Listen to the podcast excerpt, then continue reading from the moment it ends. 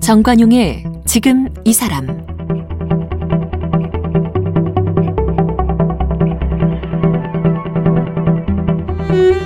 여러분 안녕하십니까 정관용입니다. 노동자가 일하다가 질병에 걸리거나 다치면 이 치료 또 보상받기 위해서 산업재해를 신청하는데 산업재해로 인정받기가 생각보다 쉽지 않답니다. 얼마 전에 나온 뉴스만 해도 이 반도체 공장 또 LCD 공장에서 일하다가 폐암에 걸려 숨진 노동자가 이 사망 이후 7년 만에 산업재해를 인정받은 그런 일이 있었고요. 또 반도체 공장에서 근무하다가 희귀 질환에 걸린 노동자 그 질환에 걸린 지 무려 16년 만에 산업재해 승인을 받게 됐답니다. 이렇게 오래 걸리고 어려운 이유가 이 노동자 스스로 그 직업병으로 인한 피해를 증명해야 하기 때문에 인정이 어렵다는데요. 이런 어려움 겪고 있는 노동자들을 도와서 노동자의 인권을 지켜주는 단체가 있습니다. 인권단체 반올림이죠. 이 반올림의 활동가로 일하고 있는 임자운 변호사를 오늘 함께 만나보겠습니다.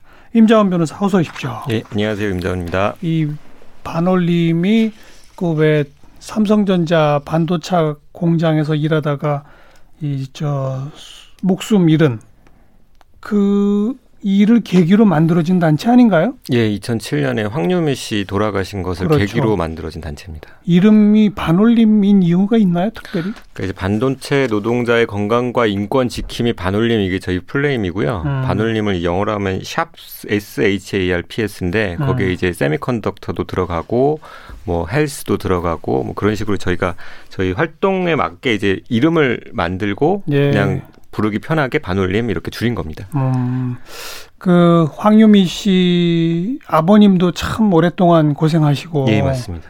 어, 결국은 인정받았나요? 황유미 씨 경우는? 예, 유미 씨의 경우가 2012년에 2011년에 1심 판결 나오고 음. 나중에 14년에 이제 2심 판결로 확정이 됐고요. 제일 네. 먼저 어, 반도체 노동자로서 백혈병이 산업재해로 인정된 가장 첫 사례였죠. 아마 음. 세계에서도 가장 먼저 인정되셨던 걸로 알고 있습니다. 음. 그리고 보니까 굉장히 많았죠. 그런 분들이. 예, 저희도 처음에 시작할 때는 이 정도 규모를 예상하진 못했는데 음. 처음에는 이제 삼성 반도체 공장에서 백혈병 중심으로 피해자들이 그러니까요. 보이더니 나중에 어. 뇌종양, 유방암 또 암을 넘어서 희귀질환까지 굉장히 많아서 예. 저희가 좀 집단적으로 대응을 같이 하게 됐죠. 그렇죠. 예. 그런 반도체 공정 가운데 무엇 때문에 이런 질병 또 암들이 많아지는지가 규명이 됐나요 지금? 그 일부가 규명이 됐기 때문에 사실 산재 인정을 받고 음. 있는 거고요. 아직까지도 알려지지 않은 위험도 상당히 많이 있는 것으로 저희는 걱정을 하고 있고요. 그러니까 일부 인, 그 규명된 건 어떤 거예요, 그러니까? 그러니까 가령 유미 씨 같은 경우에는 일을 하던 공정에서 벤젠, 뭐 음. 포름알데히드 같은 1급 발암 물질에 노출될 수 있다는 연구 결과들이 나왔어요. 음. 그리고 그분들이 일할 때 이제 보호 장비를 제대로 착용하지 않았다거나 뭐 네. 뭐 교육이 제대로 되지 않았다거나 회사가 화학물질 노출 관리를 제대로 못했다는 점들이 밝혀지면서 예. 사실은 그런 것들이 복합적으로 작용했을 거다라고 법원은 판단하기 시작한 거죠. 예. 지금도 비슷한 공정과 비슷한 화학물질을 사용하고 있지 않나요? 그러니까 유미 씨 같은 개선이 경우 개선이 됐나요? 어떨까요? 어, 10년 넘은 일이에요. 그분들 음. 일하셨을 때는. 그렇죠. 그때랑 지금이랑 비교하면 일단 공장이 자동화됐기 때문에 아. 예전에는 사람이 손으로 하던 거를 지금 기계가 해서 유해물질 노출 정도는 아무래도 좀 덜 할 거다라고 저희는 기대는 하는데요. 기본적으로 회사가 이 노동자 건강권 문제를 다루는 자세에 크게 변화가 생겼다라는 느낌은 저희가 못 받아서 아직 위험은 남아 있다라고 생각을 하는 거죠. 지금도 그러면 그런 백혈병이나 이런 환자들이 나옵니까?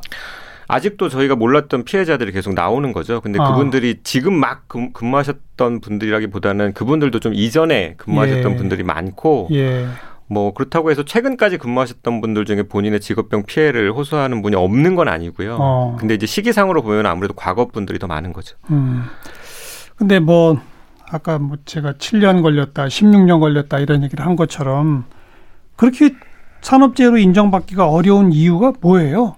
일단은 법령이 음. 어그 재해자 입증 책임의 원칙이라 그래가지고 재해 노동자들이 어, 자신이 어떤 물질에 얼마나 노출됐는지 그러한 노출된 유해 요인과 본인의 질병 간의 인과관계가 의학적 인과관계가 무엇인지를 스스로 밝혀내라고 해요.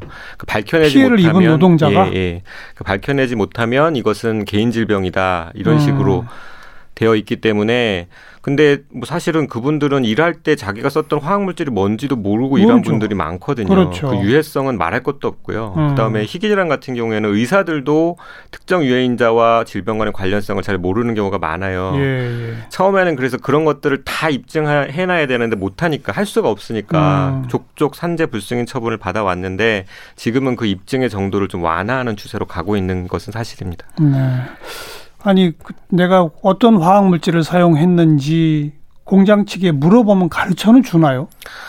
그러니까 노동자들이 물어보면 가르쳐도 안 주죠. 안 가르쳐 주는 경우도 굉장히 많아요. 그러니까 영업 비밀이라는 이유로 안 가르쳐 주는 경우도 많고 또 제가 특히나 이제 좀 무기력해질 때는 언제냐면 그냥 자료가 없다고 해버릴 때예요. 그러니까 옛날에 썼던 자료 예, 다 예. 없앴다. 그 지금 없는데 뭐 이래 어. 버리면 저희가 어떻게 할 방법이 없어지는 경우도 그렇죠. 생기는 거죠. 아니 그러니까 피해를 입은 노동자에게 자신의 걸린 질병이 공장의 어떤 어떤 것 때문이라는 것을 밝혀내라고 한다면서요. 예, 맞습니다. 그러려면 어떤 어떤 거가 있었는지는 알려줘야 될 거 아니에요, 일단은. 근데 그것도 안 알려주면 어떻게 입증을 합니까? 그렇죠. 그래서 이제 뭐 여러 가지 어 판단할 수 있는 간접 사실들을 제, 저희는 이제 나름 열심히 조사를 해서 제시를 하는데 예, 예. 그런 부분들이 사실 좀 법령으로 관련 자료를 좀 장기간 보관하도록 마련하고 이제 그럴 필요도 있는 거죠. 어, 의사들도 의료진도 그동안 연구 결과 논문이라든가 이런 것들이 없는 경우가 많으니까 확정적으로 아 이 병은 이것 때문인 것 같아요라고 말하기 어려운 거죠. 예, 뭐 저희 저 같은 이제 변호사들도 그렇고 음. 의사들도 전문가들의 특성인 것 같아요. 어떻게 확정적인 판단을 하기가 잘 그러니까. 어렵죠. 예. 예. 그 그거는 사실 의사들이 뭐 그 전문 영역의 특성일 수도 있는 것이고 음. 실제로 사람의 몸에 생긴 여러 가지 그 요인에 따른 질병의 발생 이것을 하나의 원인으로 재단하기도 어려운 것이고. 어렵죠. 근데 이제 우리나라 그 전에 직업병 판정 기준이 그렇게 명확한 인과관계가 밝혀지지 않으면 직업병 아닌 것이다라는 네. 태도가 있었어가지고 특히 근로복지공단이 그런 태도를 좀 네. 가지고 있어서 많은 노, 직업병 피해 노동자들이 피해를 많이 봤죠. 근데 최근 들어서는 조금 그나마 나아지고 있다. 예전보다는 좀 완화된 기준을 적용을 하고 있습니다. 특히 지금 보니까 삼성 반도체에서 일하다가 그 시신경 척수염 예. 이게 산업재해로 인정받은 게 아주 의미가 있다고요? 최초 사례입니다. 우리나라에서 그러니까 예, 예. 어. 우리나라도 마찬가지일 거예요. 세계에서도 시신경 척수염에 걸린 반도체 노동자가 직업병으로 인정된 사례가 없을 것 같아요. 네. 왜냐하면 이병 자체가 어. 예전에는 다발성 경화증이라는 병과 같이 취급이 됐어요. 이 다발성 경화증 자체가 10만 명당 한 3명, 4명 정도 걸린다는 희귀 질환인데 예. 그것과 이 병이 다른 병이다라는 판단이 최근에 나오기 시작을 해서 시신경 어. 척수염으로 독립된 질환 취급 자체를 얼마 전부터 받기 시작을 한 거죠. 어. 그러니까 이 시신경 척수염의 발병 원인에 대한 역학 연구는 더 없는 거예요. 그래서 사실은 근로복지공단도 이거 발병 원인 밝혀지지 않았으니까 직업병 네. 아니다라고 네. 했는데 법원에서는 그런 식으로 판단해서는 안 된다라고 음. 이번에 판단을 해주신 거죠. 네. 굉장히 희귀 질환이군요. 굉장히 굉장히 희귀 질환이죠. 그러니까 우리나라에서 이렇게 인정이 되면 외국에서도 그렇게 됩니까? 그러니까 저희 사례를 외국에 있는 이제 안전보건 활동가들이 많이 요청을 하세요. 그래서 그것이 좀 아무래도 뭐 전혀 사례가 없는 없을 때랑 비교하면은 음. 영향이 있을 거라고 저는 보고 있습니다. 고 이거랑 비슷한 거라고 했던 다발성 경화증? 예. 이것도 이제 인정이 됐죠. 다발성 경화증도 2017년부터 그 전부터 사실 싸움이 시작됐는데 예. 판결은 2017년부터 세 분이 인정이 됐죠. 음. 법원 판결을 통해서. 그 소송에도 변호사님 직접 참여했습니까? 예, 예, 맞습니다. 어. 법원의 태도가 좀 전향적으로 바뀐 거군요. 한마디로. 계속 기업들은 그냥 아니라고 하고. 예. 그러니까 아니라고 했던 상황은 예전부터 있었던 것이고 그런 상황을 그냥 방조만 했던 어떤 근로복지공단이나 법원의 태도였다면 예전에는. 근데 최근에 그 2016년 경부터 법원이 아, 이런 상황을 그냥 판사 입장에서 법률적으로만 그 형식적으로 따져서는 안 되겠다. 뭔가 이분들이 처한 상황을 규범적으로 좀 깊이 있게 들여다봐야겠다라는 문제 의식을 느끼셨던 것 같아요. 네, 그래서 네. 2016년 뭐 2017년 거치면서 하급심 판례들이 쌓이고 2017년 여름에 나온 대법원 판례가 음. 첨단 산업이란 무엇이다부터 시작을 해가지고 이분들 그 산업에 종사하는 노동자들이 처한 특수한 어떤 위험 상황부터 이야기를 하기 시작하면서 네. 그런 곳에서 발생하는 직업병 문제는 이러이러 이러한 좀 특별한 고려를 배려를 해야 된다라는 음. 것을 법리로 이제 판시를 하신 거죠. 이제 그런 판결들이 하나하나 좀 나오고 하다 보니까 삼성전자 측도 입장을 좀 바꾸기 시작을 했죠. 바꿔야 했, 겠죠 음. 예전이랑 똑같은 그렇죠. 태도를 가지긴 어려웠을 겁니다. 그래서 반올림 측하고 어떤 타협을 봤죠. 예, 그러니까 그게 몇 년 전이죠? 18년. 음. 저희가 이제 그 전까지 뭐 3년 넘게 이제 노숙 농성을 한 것도 있었고. 노숙 예. 농성 예. 맞아요. 그래서 저희가 2014년부터 농성을 해가지고 그게 이제 2000 아, 아니죠. 2015년부터 해서 2018년에 그게 마무리되면서 이제 합의가 있었던 건데 예, 예. 어, 예전에는 이제 자체적인 보상 절차로 이, 이거를 은폐하려고 음. 했다면 그때부터는 이제 보상 절차를 일종의 공론화를 해가지고 예. 좀 투명한 기준에 따라서 어, 보상을 하겠다. 또 음. 그리고 또 장기적으로 보상하겠다. 음. 이런 절차를 마련하는 것으로 저희랑 합의를 본 거죠. 음. 그리고 재발하지 않도록 예, 재발 방지 대책을 어 외부 기구가 들어와서 마련을 하고 그러니까 음. 진단을 하고 마련하도록 했고 그것을 저희와 같이 점검하는 그런 위원회를 만들었죠. 네, 지금도 활동 중이죠. 예, 그런 예, 하고 있습니다. 네. 그럼 그 그동안에 피해를 봤던 분들 전부 한 분 한 분 다 반올림을 통해서 장기적인 배상 보상 이런 걸 지금 받고 받게 되는 겁니까?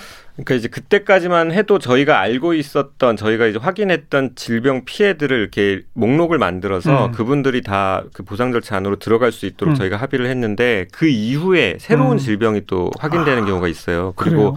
그때 미처 포함시키지 못했던 사업장에서 그러니까 다른 어. 라인이죠. 어. 다른 라인에서 들어오는 제보도 있기 때문에 모든 피해자분들이 그 절차를 통해서 다 보상받지는 못해요. 안타깝게도. 어. 그래서 사실은 뭐 이 싸움이 끝나지 않았다라고 주장하는 이유가 그런 데 있는 거죠. 음. 그 지금까지 뭐 이미 양측이 합의된 것까지만 하더라도 예. 몇명 정도입니까? 그러니까 저희가 지금 제보 숫자는 음. 이게 계속 바뀌고 있어가지고 지금 그러니까 인정된 숫자 인정된 분이 70분이요. 그러니까 근로복지공단이나 는 법원에서 한재가 인정된 분, 법률적으로 직업병 피해가 인정된 분은 70명인데. 어. 그분들을 포함해서 저희가 제보를 받은 숫자는 예. 한 400명 지금은 어. 그러니까 삼성 관련된 사업장에서만 예, 예. 그 정도 나왔던 걸로 저는 기억하고 있거든요. 예. 그 삼성 말고도 왜 저 하이닉스나 뭐 이렇게 예, 반도체 예. 회사들이 있잖아요. 예. 근데 또 비, 비슷합니까? 그런 쪽도? 아무래도 이게요, 그 삼성에서 시작된 문제다 보니까 삼성 노동자들이 어, 이 문제에 더 좀 이렇게 가깝게 느끼고 음. 그래서 또 제보를 하시는 분들이 예. 있어서 아직까지도 삼성 사업장 이 수적으로는 더 많아요. 음. 그런데 사실은 저희는 어 뭐 하이닉스 반도체나 LG 디스플레이나 이런 음. 사업장에서도 비슷한 유해 요인들이 있었을 거라고 보고. 근데 아직 뭐 역시 드러난... 아니요 제보들은 있죠. 있죠. 수적으로는 삼성에 비해서는 음. 덜하지만 제보들은 있는 거죠. 음. 뭐 아무튼 근본적인 재발 방지책을 좀 또 시간이 걸리더라도 예. 만들어서 꼭 정착을 시켜야 되겠네요. 맞습니다. 음. 아까 왜 노숙 농성 얘기하셨는데 예. 변호사님도 직접 농성에 참여하셨죠? 예, 그랬죠. 그 농성장 위치가 어디였죠? 강남역 8번 출구 나오면 이제 음. 삼성 본관 딱 보이는 그 공간이 있어요. 이제 거기에 저희가 농성장을 차린 거죠. 거길 뭐 5성급 호텔이라고 불렀다면서요? 왜 5성급 호텔이었어요? 사실은 저희가 이게 시작한 게 2015년 10월이었으니까 이제 막 추워질 때였고 음. 거기서 겨울과 여름을 몇 번을 났거든요. 사실 굉장히 힘들었어요. 힘들었던 것을 저희들끼리 서로 이제 위로하면서 예. 아 여기가 정말 호텔 아니냐. 뭐 먹을 것도 있고 찾아와 주시는 분도 있고 음. 좋은 사람도 있고 그래서 저희가 그렇게 얘기를 했었던 거죠. 음. 뭐 텐트 같은 것도 안 됐다면서요? 그러니까 이게 처음에는 삼성 측에서 어 그렇게까지 장기화될 줄 모르고 그냥 어 하면서 농성장이 저희 차려졌던 것 같고 예. 이게 뭔가 이렇게 만들기 시작하니까 뭔가 그 구조물 같은 게 들어올 때마다 굉장히 많은 시비가 있었어요. 음. 삼성 측 경비들이랑 음. 우리랑. 그래서 저희는 이제 계속 싸워가지고 조금씩 조금씩 들어오기 시작해서 겨우 만들었던 게 이제 비닐을 칠 수 있는 그 기둥을 어. 세우고 어. 그 비가 오고 나중에 거기서 잠도 자야 되니까 그렇죠. 사실은 이제 비닐로 이렇게 쳐야 되잖아요. 예. 그렇게 칠 수 있는 구조물들을 조금씩 조금씩 이렇게 쌓으면서 음. 만들기 시작을 아니 했죠. 그냥 왜 좀 완성된 텐트 같은 건 안 됐던 거예요? 아마 그렇게 시작을 했으면 아마 큰 싸움이 났을 거예요. 어. 예. 그 저희가 어 그냥 처음에는 정말 맨바닥에서 비닐 쳐놓고 자고 있었으니까 네. 삼성 입장에서도 저러다가 가겠지라고 생각했을 거잖아요. 음. 근데 저희가 조금씩 조금씩 장기화될 준비를 하고 있었고 네. 삼성은 그거를 모르다가 그냥 그렇게 길어질 수 있도록 돼버린 거죠. 농성을 딱 시작하게 된 계기가 있었죠. 예, 그러니까 2014년부터 이제 2013년부터 교섭이 진행이 되다가 음. 여러 가지 사실 좀 갈등을 빚다가 2015년에 그 그것도 이제 어, 삼성과 이제 일부 피해 가족들, 그러니까 반올림과 입장을 달리하는 일부 예. 피해 가족들의 요청으로 조정위원회라는 게 만들어졌어요. 음. 그래서 어, 조정위원회의 조정 권고안이라는 것이 2015년 7월 달에 음흠. 만들어집니다. 그 조정 권고안의 핵심은 어, 삼성과 독립된 어, 그러니까 구성면에서 운영면에서 독립된 제3의 기구가 이 보상 절차, 그다음에 재해 방지 절차 이런 것을 좀 총괄할 수 있도록 예, 예. 그런 절차를 제안을 해요. 예. 저희는 아 그거 큰 틀에서는 맞다라고 음. 수락을 수락 의사를 표현했는데 삼성은 그게 너무 싫었던 거예요. 음. 그래서 어 그것에 대한 반대 의사를 표명해서 조정에 대한 조정을 장기적으로 뭐 보류합시다라고 한, 한 뒤에 그 다음 달에 이제 자체적인 보상 절차를 강행을 합니다. 어. 그러니까 자기 마음대로 그냥 어. 보상 대상이랑 뭐 보상액 정하겠다 이런 거예요. 그 저희는 그리고 피해자들은 개별적으로 접촉하고 예, 예, 예. 그러니까 어. 결국엔 그 절차를 통해서 개별 합의를 하겠다라는 거거든요. 그렇죠. 그래서 저희는 어, 그것을 막기 위해서 음. 그리고 당시 삼성이 그렇게 자체 보상 절차를 발표하면서 언론이 이 문제가 다 해결된 것처럼 막 보도를 하기 네. 시작했거든요. 네. 저희는 그게 아니다라는 말을 하기 위해서 음. 삼성이 자체 보상 절차를 발표한 그 다음 달부터 농성을 시작했던 거죠. 음. 반올림에 종사하시는 숫자가 몇명 정도 돼요? 지금은 상임 활동가 분들이 하나, 둘, 셋, 네 분, 어. 네 분이죠, 네 분. 예. 비상임 활동가는요? 그러니까 저처럼 이제 비상임 활동가 분들은 사실은 이제 뭐 그때 농성을 하거나 아니면 음. 크게 뭐 이렇게 행사를 하거나 할 때마다 이제 오는 사람들이기 때문에 예. 그 숫자가 지금은 몇 명이라고 해야 될지 잘 모르겠어요. 음. 아니 제가 왜 그 상근 비상임 역을 여쭤봤냐면 그 긴 기간 동안 농성을 하는데 예. 상임 활동가 분들이 매일같이 거기 있을 수 없잖아요. 그렇죠. 그러니까 지금 네 분인데 그때는 더 적었어요. 그, 상임 활동가 숫자가. 어. 그래서 어, 사실 우리끼리 할 수 있었던 일은 결코 아니고요. 음. 저희가 이제 물론 이제 그 뭐 황상기 아버님이나 김신희 어머님 같은 피해 가족분들도 수시로 오셨지만 예. 그문 사태의 이제 심각성에 공감을 해서 참여를 해주시는 분들이 있었어요. 네, 그분들이 네. 너무 많아서 아직까지도 이제 같이 그 얘기도 하는 공간을 남겨놓고는 있는데 음. 그분들 덕에 사실은 저희가 유지될 수 있었죠. 음. 그 농성 당시에 변호사님은 상임이었나요? 네, 상임 활동가였습니다. 그러면 며칠에 한 번씩 거기서 잤어요?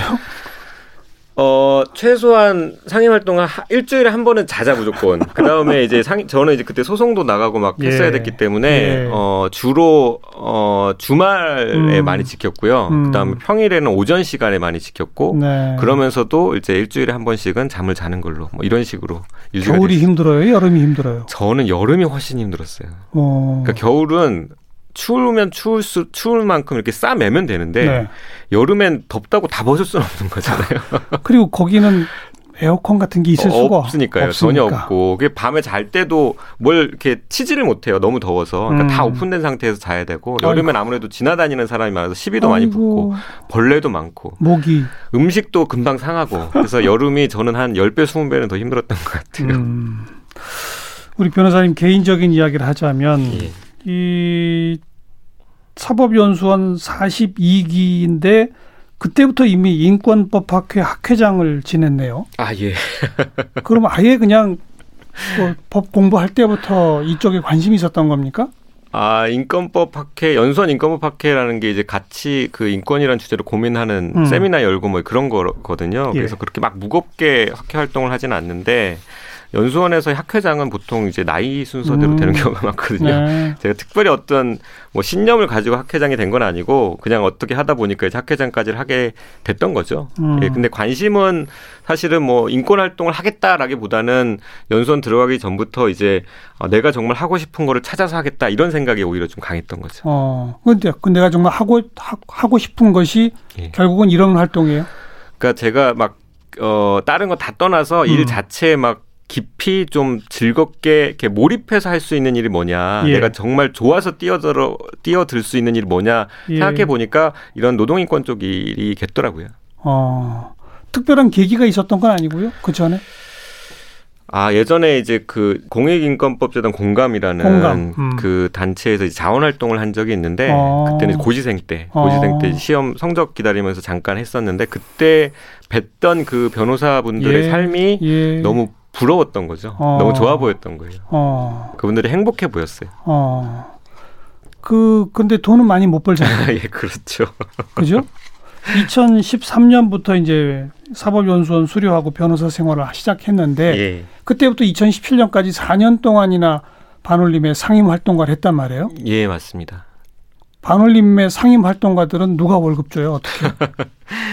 그러니까 원래 이제 상임 활동가들 대부분의 시민단체가 그렇듯 반올림도 상임 활동가들의 활동비는 이제 후원 회원을 음. 통해서 모은 이제 후원금을 통해서 나가는데 저 같은 경우는 조금 다르게 연수원에서부터 그 우리 기수에서 이런 공익 활동을 전담하겠다라는 변호사가 누가 나온다면 음. 그들의 활동비는 우리가 뭐 월 만 원, 이만 원씩 모아서 주자. 오. 이런 기금을 만드는 사업을 했어요. 그게 낭만 펀드예요? 예, 예. 그러니까 어. 그게 이제 저희 앞기 수인 41기부터 시작된 사업이고 저희가 이제 그걸 이어받아서 저희는 낭만 펀드라는 이름을 만들어서 그 사업을 어, 만들었고 네. 그러니까 기금을 만들었고 제가 이제 그 기금의 수혜를 받아서 어. 활동을 하게 됐죠. 어.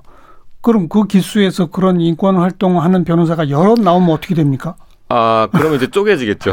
그리고 여론 나오면 또 그만큼 저희가 또 후원 회원을 더 많이 모집을 해야 되는 상황이었는데, 음. 어, 두 분, 두, 그러니까 저 포함해서 두 명이서 그 낭만 펀드를 통해서 네. 활동을 했, 었어요 그럼 같이 사법연수원에 다녔던 같은 기수의 분들은 예. 지금 뭐 그 중에는 판사도 있고 검사도 있고 뭐 그렇죠. 변호사 활동하시는 분도 있고 그렇지 않겠어요? 예, 예. 그럼 그분들은 지금까지도 지속적으로 이런 어떤 펀드에 그 회비를 내고 이렇게 하는 겁니까? 어, 그 처음에 저희가 모았던 분들 한 500명이 좀 넘었었는데 음. 지금은 많이 빠졌고요. 아. 그리고 이제는 그 기수별 기금을 하나로 통합해 가지고 운영을 하면서 예전에 그 숫자에 비해서 많이 줄어든 상황입니다. 아, 계속 다 하는 건 아니군요. 네, 그렇더라고요. 네, 네. 그러다 보면 아무래도 그, 그 낭만 펀드로부터 지원을 받는 변호사들의 이 수입은 점점 줄겠네요. 그렇죠. 저도 이제 수입이 한번 크게 줄은 적이 있죠. 지금 현재는 반올림의 이제 비상임이시고 예, 예. 또 법률사무소 지담 소속 변호사네요. 예, 맞습니다. 이제 일반 사건들도 하시고 그러는 있습니다. 겁니까? 예. 아. 하고 있는데 아직까지는 이제 반올림 일이 좀 더 많은 것 같아요. 그래요? 예. 아직도 그렇게 많아요? 그 요즘에는 사실 그 직업병 소송도 계속 하지만 어. 그 정보 공개 소송 일이 좀 많아요. 정보 공개? 예, 그러니까 어떤... 삼성의 어, 공장 내에 어떤 작업 환경 문제를 알 수 있는 자료들에 대한 어, 공개 소송. 그러니까 예. 그러니까 그것을 우리는 공개하라고 예. 요구하고 예. 삼성에서 영업 비밀이니까 공개할 수 없다. 어. 그런 소송을 저희는 지금 하고 그 있죠. 소송에서 혹시 결론 난 게 있나요? 어, 계속 되고 있습니다. 근데 음. 일부는 뭐 결국 이제 삼성의 손을 들어주는 것으로 그래요? 어떤 보고서는 그렇게 결론이 났고 저희가 이제 공개 판결을 받아낸 문서들도 있고요. 네. 지금도 계속되고 있습니다. 음. 그 정보 공개와 관련해서 최근에 산업기술보호법이라고 하는 게 만들어졌다면서요? 예, 예. 언제 어떻게 만들어진 겁니까, 이건? 그게 작년 8월에 일본이랑 무역 분쟁 한창일 때 음. 국회에서 한 170몇 개의 법안을 한꺼번에 통과시킨 적이 있어요. 어. 그 안에 산업기술보호법 개정안이 있었고 어. 저희는 그 내용을 전혀 모르고 있다가 어허. 나중에 이제 삼성 측 변호사가 최근에 그 작업 환경 보고서 공개 소송에서 삼성 측 변호사가 최근에 법이 하나 만들어졌는데 이 소송 때문에 만들어진 거고 이제 법 법률이 만들어졌으니까 이 논란은 해소된 겁니다. 입법적으로 해결된 겁니다. 이런 주장을 해서 이게 뭐야 해가지고 저희가 법을 찾아봤더니 그런 법이 만들어져 있더라고요. 어떤 내용인데요? 그러니까 삼성이 이제까지 했던 얘기가 그런 거였어요. 삼성 반도체 공장은 국가 핵심 기술을 가지고 있다. 음. 그러니까 그 반도체 그 생산 기술 중에 몇 가지를 이제 국가 핵심 기술이라고 지정하는 제도가 있거든요.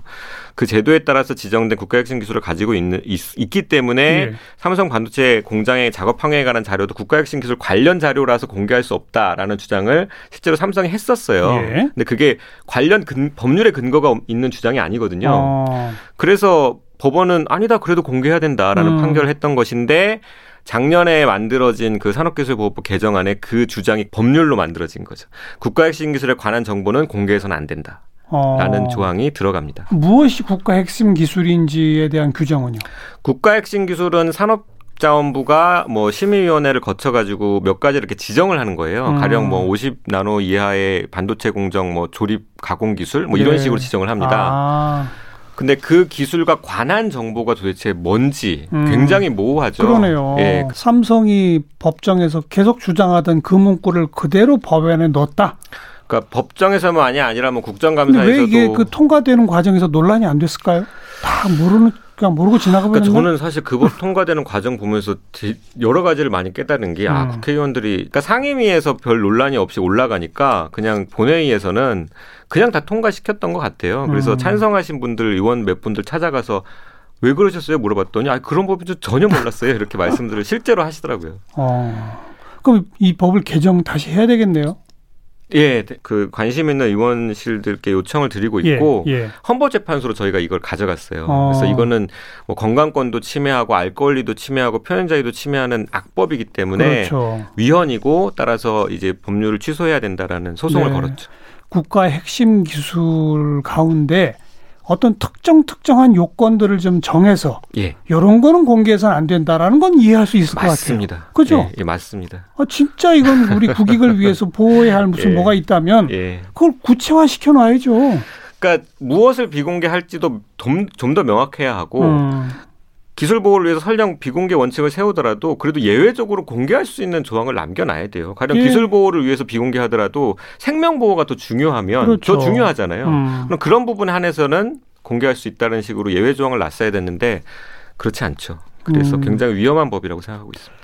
반올림이 빨리 해체되는 게 좋은 거 아니에요?